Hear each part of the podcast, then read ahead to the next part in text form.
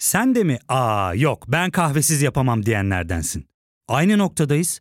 İlk ve tek kahve üyelik uygulaması Frink'le tanış. Hem bütçeni koru hem de hiç bitmeyen kahvenin tadını çıkar. Yakınlarından terapinin onlara ne kadar iyi geldiğini dinlesen de kendin için bir şeylere başlamak zor geliyor olabilir. Ya da sevdiklerine yardım etmeye istekliyken kendi ihtiyaçlarını görebilmek. Hiwell, uzman psikologlarıyla kendi ihtiyaçlarını bulmanda sana destek olacak. Terapi yolculuğuna başlamak için detaylı bilgi bölümün açıklamalarında.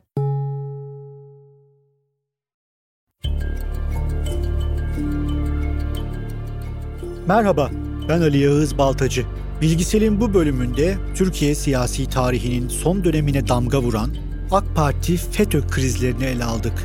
Hazırsanız başlayalım.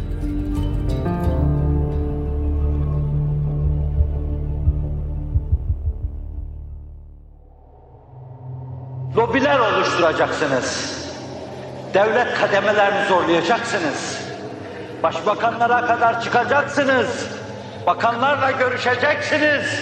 Siyasileri zorlayacaksınız. Kültür Bakanlığı'nı zorlayacaksınız. Fonlar ayırtacaksınız. Yurtlar aşırtacaksınız. Bu hain örgütün gerçek yüzünü çok daha önceden ortaya dökememiş olmanın üzüntüsü içindeyim. Bundan dolayı hem Rabbimize hem de milletimize verecek hesabımız olduğunu biliyorum. Rabbim de milletim de bizi affetsin. Tanrıların fazla konuşanları cezalandırdığı, günün sonunda milletin devleti sokaktan topladığı, tarihe utanç vesikası olarak geçen bir sürecin ağırlığı hala omuzlarımızda. Devletin tüm katmanlarıyla uyuşturulduğu bir skandalı tüm paydaşlarıyla anlatmaksa boynumuzun borcu. Hikayenin en başına döndüğümüzde tekke ve zaviyeleri kapatan Gazi'nin endişesi aslında tam olarak buydu. Lakin bu denli derin bir yapılanmayı o bile öngöremezdi muhtemelen. Koskoca bir devletin gözümüzün önünde bir cemaate teslim edilme hikayesiydi bu. Türkiye Cumhuriyeti'nde devlet içinde kadrolaşmak çoğu iktidara nasip oldu aslında. Ancak kendi fikriyatıyla kendi kadrolarını yetiştirmek ise çok daha çetin bir işti. üç Kasım iki bin ikide iktidara gelen Adalet ve Kalkınma Partisi içinde devlette kadro yetiştirmek Kaf Dağı'nın ardındaki bir hayal kadar uzaktı. Fazilet Partisi'nin genç yenilikçileri ne olduklarını dahi anlamadan iki yıllık çabalarının sonunda kendilerini tek başlarına iktidarda buldular. Oyların yüzde otuz dört virgül dördünü alarak mecliste üç yüz altmış üç sandalye elde etmişlerdi. Ordu, yargı, medya ve üniversiteler laik bürokrasinin kontrolü altındaydı. AK Parti'nin İslamcı kodları müesses nizamı teyakkuzda tutuyordu. İktidar olmalarına rağmen umacı gibi bakılan ve her an yargı ile asker tarafından ayar verileceği düşünülen bir siyasi partiydiler. Böyle bir atmosferde kendi kadrolarını yetiştirme olanağı bulamayan A K P başka çareler düşünmek durumunda kalmıştı. Çare ise uzakta değil, hemen yanı başlarındaydı. Fethullah Gülen Cemaati. Tırnak içinde cemaat, altmışların sonundan beri varlığını sürdürüyor, bin dokuz yüz seksenden beri de devlet içinde hızla örgütleniyordu. Müthiş bir örgütlenme ve gizlenme becerisiyle çalışan bu yapının mensupları, Kemalist taklidinden liberal rollerine, ülkücü camialardan sosyalist örgütlere kadar her yere uyum sağlamayı başarıyorlardı.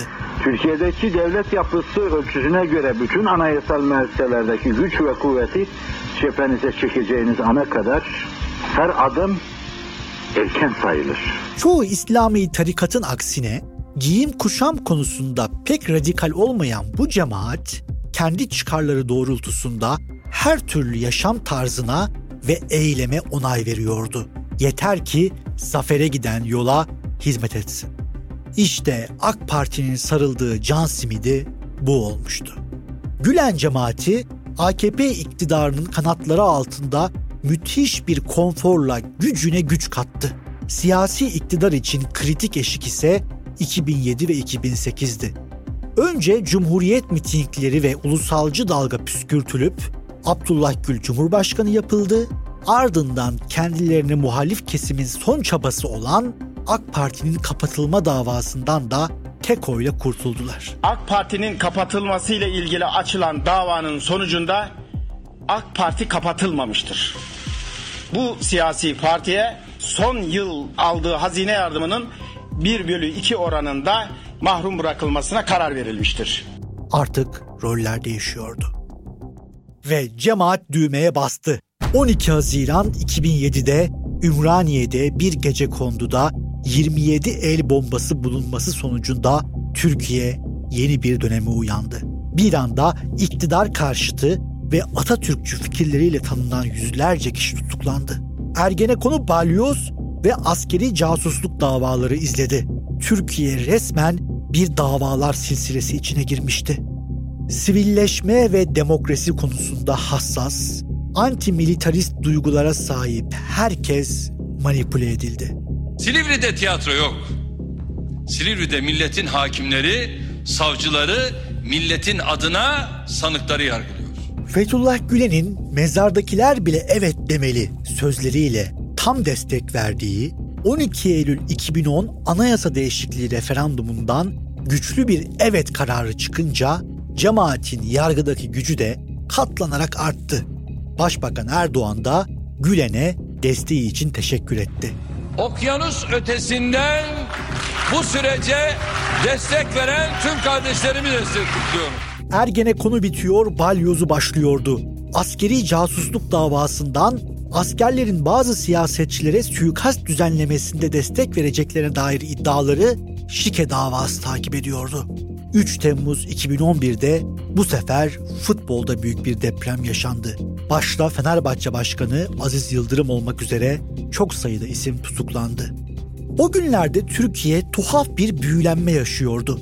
Kemalizm, marjinal ideolojiler arasında gösterildi. Üniversitelerde Atatürk ve erken Cumhuriyet dönemi eleştirisi yapanların sayısı artıyordu. Bu davalara karşı muhalefetin iki büyük partisi C H P ve M H P kitleleri harekete geçirecek eylemler yapmamayı tercih etti. Bunun yerine sadece hukuki eleştiriler yapmakla yetindiler. Yaşananlar belli bir noktadan sonra artık iktidarı bile rahatsız etmeye başlamıştı. Başbakan Erdoğan, Haziran iki bin on bir genel seçimlerinde cemaatin seçilmesi garanti bölgelerden aday gösterdiği elli kişilik vekil listesini kabul etmedi. Bülent Arınç'ın ricası üzerine dört kişinin seçilebilecekleri bölgelerden, otuz kişinin de seçilmeleri zor yerlerden aday gösterilmesine onay verdi. Bunun üzerine M H P'yi baraj altında bırakma operasyonu başlatıldı. Dinleyicilerimiz bu konuda hazırladığımız M H P kaset olayları bölümünü hatırlayacaktır. Ya fark ettin mi? Biz en çok kahveye para harcıyoruz. Yok abi, bundan sonra günde bir. Aa, sen Frink kullanmıyor musun? Nasıl yani? Yani kahvenden kısmına gerek yok. Frink'e üye olursan aylık sadece bin iki yüz TL'ye istediğin çeşit kahveyi istediğin kadar içebilirsin. Günlük kırk TL'ye sınırsız kahve mi yani? Çok iyiymiş. Aynen. Hatta şu anda iki yüz TL'lik bir indirim kodu da var. E hadi hemen indirip üye ol da bu fırsatı kaçırma. Terapiye başlamak, içinden çıkamadığın döngüleri kırmak, bazı yanlış bulduğun kararlarını değiştirmek ve kendinle beraber daha huzurlu bir yaşam inşa etmek için atabileceğin en değerli adımlardan biri. Hiwell ile yoğun yaşam tempona uyum sağlayarak online terapi seanslarını takvimine göre ayarlayabilirsin. Bini aşkın uzmandan sana en uygun terapisti seçebilir, Pod B on koduyla indirimden yararlanabilirsin. Detaylı bilgi açıklamalardaki bağlantıda. iki bin on bir'de M H P'lilere yönelik düzenlenen kaset operasyonları aslında Gülencilerin gözlerini kararttıklarında babalarını bile tanımayacaklarını göstermesi açısından önemli bir örnekti. Ancak iktidar tehlikeyi göremedi. Cemaat devleti ele geçirmiş, devlete sızmış. Bunlar kargaları güldürür işte. Örneğin poliste, yargıda. Bir cemaat yapılanması var mı?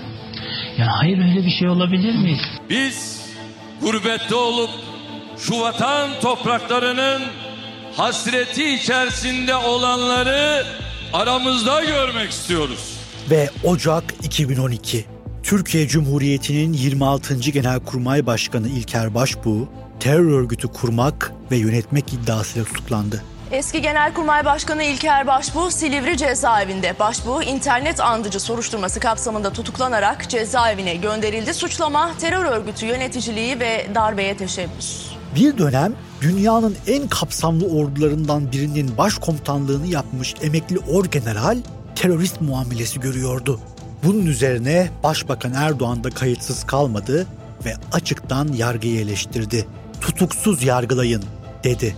Burada tutuklama yoluyla değil de tutuksuz yargılanma yolu, ki her zaman söylediğim tezimdir, olması bizim her zamanki arzumuzdur. Ve bunun da süratle bu noktada neticelenmesi yine şahsımın ve partimin arzusudur. Başbuğ'a destek çıkan Erdoğan'a Gülencilerin cevabı çok daha sert oldu. yedi Şubat'ta MİT Müsteşarı Hakan Fidan sanık sıfatıyla ifadeye çağrıldı. Fidan'ın sanık sandalyesine oturması Erdoğan'ın da ifadeye alındığı anlamına geliyordu. MİT Müsteşarı ile ilgili şüpheli sıfatıyla tanık olarak çağırmıyorsunuz. Şüpheli sıfatıyla çağırdığınız zaman ha burada her şey alt üst olur. Bir defa yani devletin işleyişine burada bir çomak sokuluyor. Gülenciler Erdoğan'ın sır küpüm dediği müsteşarını tutuklayacak noktaya gelmişlerdi. Artık kılıçlar çekilmişti. Aslına bakarsanız AK Parti kendi entelektüel kadrolarını yetiştiremeyip cemaate güvenmenin cezasını çekiyordu. Gülenciler bir nevi, madem benim sayemde iktidarda kaldın, şimdi iktidarını benle paylaş mesajı veriyordu. Cemaatin arzusu bu olsa da Erdoğan reste rest dedi. iki bin on üç ortalarına doğru savaşı başlatacak hamlesini yaptı. Yani bütün bu eğitimi kalkıp da sadece cemaatin derneklerine veya kurumlarına teslim etmek gibi bir durumun içerisinde olamayız. Gülenciler için dershaneler sadece finansal değil, insan kaynağı açısından da son derece hayati bir noktaydı. Anadolu taşrasında keşfedilen zeki, başarılı ve en önemlisi yoksul çocuklar bir şekilde örgütün dershanelerine kazandırılıp yetiştiriliyorlardı. Bu dershanelerde Gülenci mentalite ile yetişen çocuklar en iyi üniversitelerin en yüksek puanlı bölümlerini kazanıyor, kimi hakim, kimi savcı, kimi asker, kimi de polis oluyordu. Fethullah Gülen'in bahsettiği altın nesil işte tam olarak buydu. Bu çocuklar büyüyecek, en iyi makamlara gelecek, Türkiye'ye hakim olacaklardı. Nitekim oldular da. iki bin onların başlarında cemaat iktidara kafa tutacak kadar kadrolaşmış ve artık gizli gizli değil, açıktan muhalefete hazır hale gelmişlerdi. Başbakan Erdoğan tüm bunları bilmesine rağmen gözünü kararttı. O güne kadar ne istedilerse verdiği Gülencilere tavır aldı ve dershaneleri kapatacağını açıkladı. İktidarın FETÖ ile kapışmasında miladın on yedi yirmi beş Aralık operasyonları olduğu ifade edilir. Bana sorarsanız asıl milat dershane krizi, yani iki bin on üç Eylül Ekim dönemi olarak kabul edilmeli. Bu kriz, cemaatin iktidara karşı açıktan kampanya yürüttüğü ilk olay olarak kayıtlara geçti. Gülenciler ilk başta tatlı dille iktidarı yola getirmeye çalıştı. Twitter'da usta yapma, vazoyu kırma gibi hashtagler açıldı. Zaman, Samanyolu gibi yayın organları iktidarı yanlıştan dönmeye davet ettiler. Ancak Erdoğan kararını vermişti. Geri adım atmadı.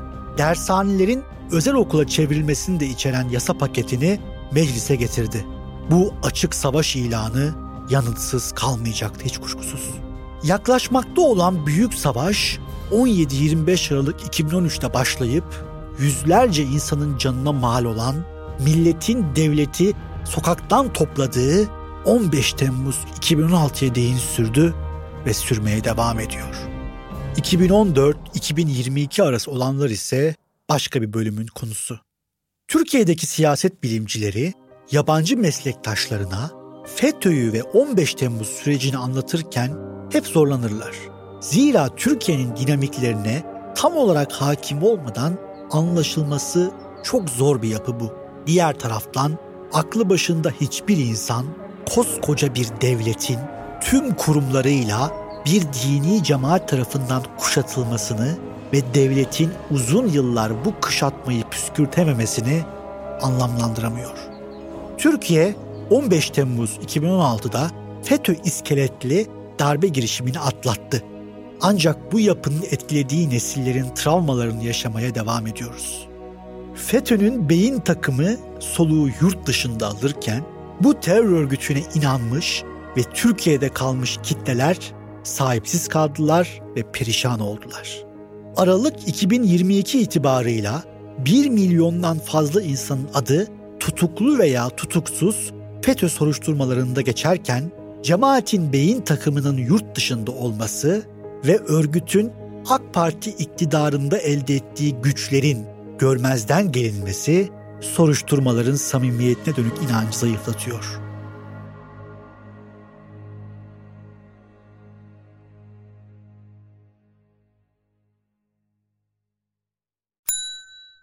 İlk ve tek kahve üyelik uygulaması Frink, kırk altı ildeki beş yüzden fazla noktada seni bekliyor. Açıklamadaki kodu girerek sana özel iki yüz TL'lik indirimden faydalanmayı unutma. Hadi sen de Frink üyeliğini başlat, kahven hiç bitmesin.